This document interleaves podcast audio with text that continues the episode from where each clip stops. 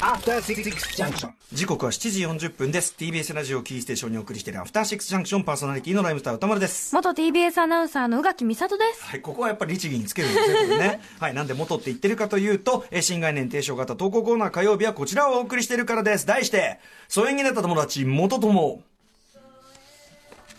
昔は仲が良かったのに、ふと気づけば疎遠になっていた。えーそんな元友達、すなわち元友にまつわるエピソードを紹介し、そのほろ苦さをごくごくと飲み干す名物投稿コーナーとなっております。はい、ということで今夜もメールの朗読を宇垣さんからお願いいたします。1通目はラジオネーム、ポルコロッソ憧れさん、男性の方から、憧れさん。失礼いこれやっぱりたしました。あの憧れ、これあのですね、ウィークエンド、ちょっと説明が必要ですね。ウィークエンドシャッフル時代に、高橋義明さん、ね、音楽ライター高橋義明さん提唱の、えー、憧れというね、まあこれ説明ちょっとめんどくさいんで省きますけど。わかりました。読み読み間違えちゃいました、わかりました。わかりました。ポルコロッソ憧れさん。はい、失礼しました。からいただきました。大好きな、大好きなコーナーに初投稿します。10年来の友人 T さんと H さんとの現在進行形の元友話です。二人とは今からおよそ10年前、通っていたバーで出会いました。当時社会人1年目だった私は地方都市に配属になり、知り合いもいない見知らぬ土地での生活に寂しさを感じていました。寂しさを紛らわすためにバーに入り浸るようになり、まず常連の女性 H さんと知り合いました。その町の大学病院で助産師として働いている彼女と映画を見るのが好きという話をしていたところ、気が合うはずの人がいるから紹介すると言って引き合わせられたのが T さんでした。T さんは H さんと同じ大学病院の医師で、私の知らないいろんな映画の話や本の話、音楽や芸術の話を面白おかしく聞かせてくれるとても魅力的な人でした。その頃 T さんに教えてもらった最も刺激的なコンテンツ、ライムスター歌丸のウィークエンドシャッフルの毎週の特集コーナーの感想や、シネマハスラーの課題映画の予想予習と感想を言い合うのが私たちの極上の酒の魚でした。お酒とタマフルとダバ、ダバなし。三人で過ごす時間は社会人になってもまだ終わらない青春のようなかけがえのない時間に感じられました。知り合ってから丸2年ほど経ち、サラリーマンの私は離れた土地に転勤になりました。その後も定期的にお互いを行き来し、頻繁には会えないけれど、その分会った時には3人の時間を取り戻すように深く濃く時間を過ごしたものです。その後2014年に私が結婚。2015年に T さんが結婚し、子供の親になり、みんなで会う頻度は年に1回。忘年会だけになりましたが、まだまだ私は青春を求めて集まる機会を毎年心待ちにしておりました。今年の初め、私は再び転勤になり、T さんは転勤先の病院が変わり、勤務先の病院が変わり、H さんも職と住む町が変わり、3人を取り巻く環境は大きく変わりました。T さんは医師として大きな決断をして病院を移ったのだとか。H さんは教育者になるために病院を辞め、看護学校の講師になったのだとか。二人とも人生の大きな決断をしてしっかり道を歩んでいるんだなと思うとともに、それでもまたいつものように年末のひとときだけは昔のように過ごせるものと思っていました。先週 LINE 上で2019年の忘年会は難しいかなといったやりとりがあり、それじゃあ新年会はのコメントに返信はありません。急に私だけがいつまでも成長せず、10年間、ただ同じ1年を重ねてきてしまったような恥ずかしさを覚えました。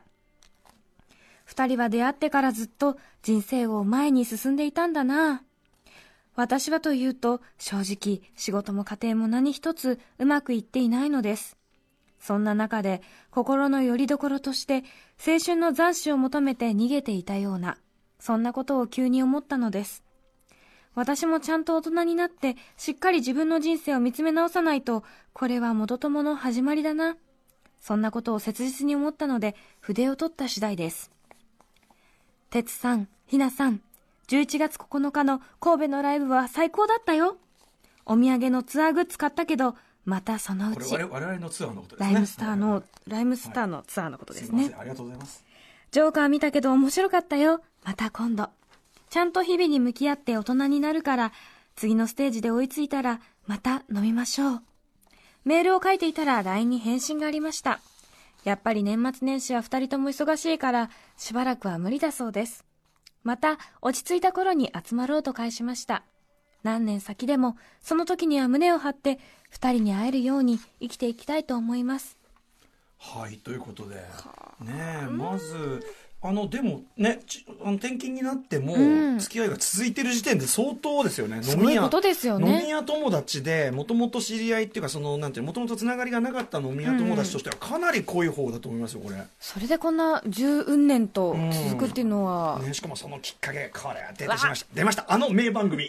あの歴史的名番組ね恥ずかしながら。さすがだーうん。うん私どものね。ねでも多分ねあのーこんな感じでねやいのえいのこうさ、あの映画好きの人の、まあ、酒の魚にね、うん、歌丸はちょっと言ってるの違うんじゃないかとかとかも含めて、あのやっていただいてっていうのは本当にあの僕らにとっても嬉しいことですし、はい。うんっていうねだ俺らにとったってだってね、まあ、今アフターシックスジャンクション時代になってまあねタマフル時代は一種こうまだまだ青春だった時代っていうかさ、ね、そういうノリもあるんでなんとなく重ねる感じもありますよねそこはね、はい。うんそっか。でも11月9日いらっしゃってたんですね。あそうね。神戸神戸ライブね。ありがとうございました、本当にね大変盛り上がりましたしね。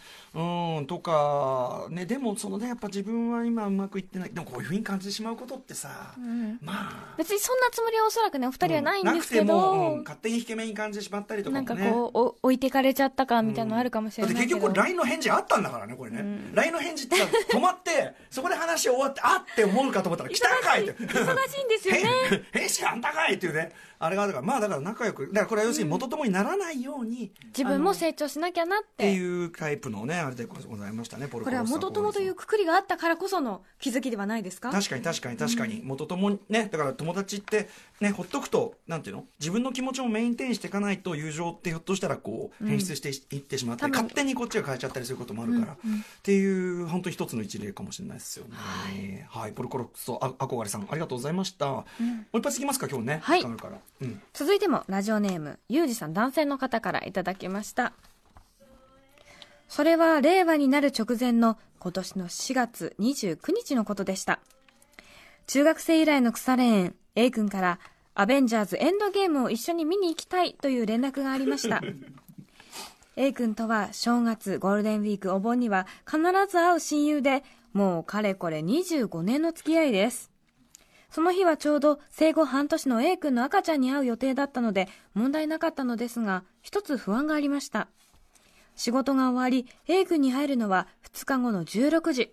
その時間から映画を見て赤ちゃんに会いに行ってもいいものか不安だったのです。うんうん映画は3時間ありねますのでねね。ねも長いですからね彼自身は問題ないということだったので、チケットの予約をお願いしてその時は終了しました。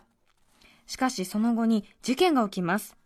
なんと彼は2日後の14時の回を予約してしまったのです。私はその時間に仕事をしているため見に行けません。ね。改めてそのことを伝えると彼は予約時間を間違えた。申し訳ないけどスケジュールを調整してくれないか、とのこと、まあ、ネットとかだとねあの変えられないことがありますから、うんうん慌ててスケジュールの調整を始め、アポを入れていたお客様に時間の変更をしていただき、なんとか2日後の14時の回を見に行けるようになりました。そして当日、約束通り14時に待ち合わせをして彼と会いました。軽く雑談をしてから映画の話をしたところ、彼は驚きの発言をします。調整してくれてありがとう。14時しか予約できる時間なかったんだよね。一人で映画を見に行くと奥さんに怒られるんだけど、ユージと見に行くと言ったら許してもらえるから呼んだんだ。この言葉で A 君との友情はエンドゲームしました。そう。彼は私と映画を見に行きたかったのではなく、自分が見に行きたかったから私を利用したのです。私の予定を無視した上、間違えたと嘘をついて14時の回を予約したのです。私は内心怒りながら MCU シリーズを一作も見たことがないことを伝えると、え？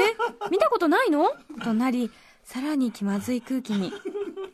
結局映画は見ました。しかし映画の内容はあまり覚えていません。まあ、最後になんか誰かを対応したことは覚えているということなんですけどね。その後、彼の家に行き、奥さんと赤ちゃんに会いましたが、きっと私の顔は引きつっていたと思います。怒りのあまりマイティーソーンみたいな顔をしていたことでしょう。結局それから彼と連絡は取っていません。お盆は会わず、次の正月も会う予定はありません。私の中でアイアンマンとキャプテンアメリカはずっと仲違いしたままです。確かシリーズの中にそういう作品ありましたよね。なんだこの、なんだこの、おい なんだこの、いろ、いろんな方向にこう、整理ができないこの気分になる この感じは。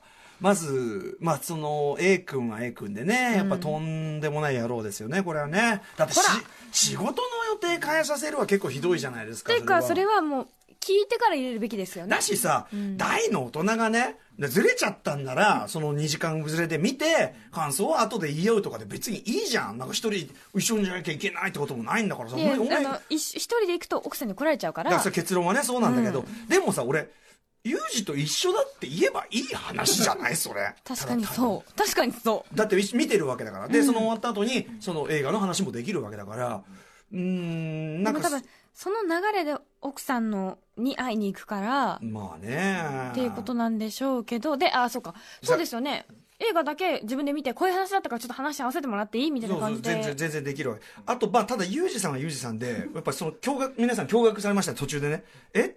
MCU 一個も見たことないでエンドゲームでも逆に言うとそれはね無理よ。いや逆に言うとユージさんがね俺これでもちょっと思ったのは、あ A 君が俺と見たいって言ってくれるんならっていうんでいろいろ都合をつけて、ね。MCU はそんな見てないけど興味なかったのにじゃあ付き合おうって思ったわけですよね。なのにに、その気持ちを裏切られたようなね、うん気持ちにはなりますよね。そうです。よ。だからこのねだから怒りのあまりマイティーソーみたいなっていうかこれ多分ハルクじゃないのかなとか、マーティソンみたいな顔ってどういうことだとはちょっと思いましたけど、最後の方太っとったぞと。うん、薄ぼんやりした顔ですよ ねねクリス・ヘムスワーズは。ねめちゃくちゃいい人でしたけど、おおお越しになってたと超かっこよかった。そりゃそうでしょう。T シャツとジーパンであんなかっこいい人います？体型からしてねそりゃそうですそりゃそうですよ。そりゃそうですよ。どれかっこよかったんですそりゃが、そうでしょう。ハルクでしょうねきっとハルクじゃないのかにゃーとかいうのもありつつ、うん、アイアンマンとキャプテンアメリカはね、仲違いしたままですね。確かそういう作品ありましたよね。まああるけどこの薄ぼんやりした感じも含めて、こう、まあ、なんか、なんかわかんないけど、みたいな。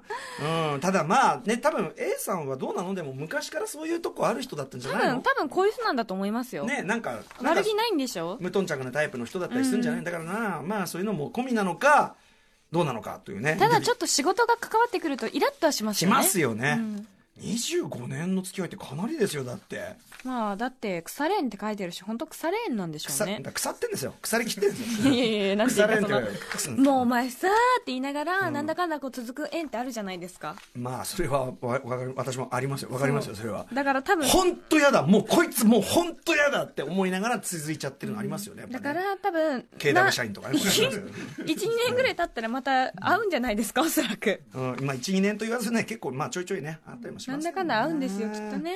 うん、多分 A さんの方はケロッとこうね、連絡来たりするかもしれませんけど、久しぶり元気だった？みたいな。子供大きくなったんだけど、みたいなう。ん、お前さってなりながら。あとはやっぱりその、まあ、A さんは A さんで、まあ、とはいえ子供が生まれてエンドゲームを見に行けないんだというね、そういう、こっちはこっちで、その、分かってくれよ事情っていうのもあったのかもしれないしね。言えよって話ですけどうね。ん、まあ、お互いちょっと若干、な、うん、ざわざわするうんなんだっていうのがね、ありますけどね、ゆいさん、まあ、あの、仲直りをね、お祈りしております。ます。はい、そんな感じで、えーお送りしてまいりました。このコーナーまだまだ続いております。皆さんの元ともエピソードお待ちしております。番組メールアドレス、歌丸アットマーク tbs.co.jp、歌丸アットマーク tbs.co.jp までお送りください。MCU 一個も見たことなくてエンドゲーム結構見たらないですか？どういう気持ちになるのかな？え、多分、誰が多すぎると思うんですよ。うんだ誰だし、うん。いやもう出だしからして何じゃん。そう。のもう出だしの事態からしてん？っていうさ何何何何みんなしょんぼりしてんの？みたいな。なんでこんな荒廃してるの？どうした？みんな何何何しょんぼりしてんの？みたいな。どうした？どうした？どうした？なん何でどうした？の、なんですげえビルじゃないとこに住んでんの？アイアンマンみたいな。何何急に何急に怒ってんの？ねえねえねえ みたいな。さ絶対わからんでしょ。だそこもまあね、面白いあたりではあるかもしれません。はい、えー、そんな感じでございます。あとね、えっと、こちらの放送で紹介してきた元友エピソードをまとめた単行本、背景元友さんは現在、ちくま書房より発売中でございます。えっと、書き下ろしのね、あのね、エッセイなんかもいろいろありますので、こちらも読んでみてください。えー、あと、漫画版もあります。ね、えっと、荻野淳さんによる漫画版、えっと、疎遠になった友達元友、現在、ウェブ、えー、隣のヤングジャンプ、もしくは、ヤンジャンアプリに掲載されております。こちら無料で読めますので、はい、2話までできてますので、こちらもぜひ読んでみてください。全然またあの、えっ、と、本とは違ったまた、本ともこの放送とも違った言葉ではない、こう、味わいがありますのであり、ますよね。ぜひこちらも味わってみてください。えーさらには、後ろで流れておりますが、えっ、ー、と、こちらのコーナーの公式テーマソング、トモフスキーさんの疎遠、えー、配信予定のライブバージョン、要するにあの、公式バージョンがなかなか手に入る、入りにくい状態だったので、えー、配信予定、この、この番組でのライブバージョンを配信いたしますので、えー、もうしばらくお待ちくださいませ。でございます。ということで、火曜日の新概念提唱型投稿コーナー、元友でした。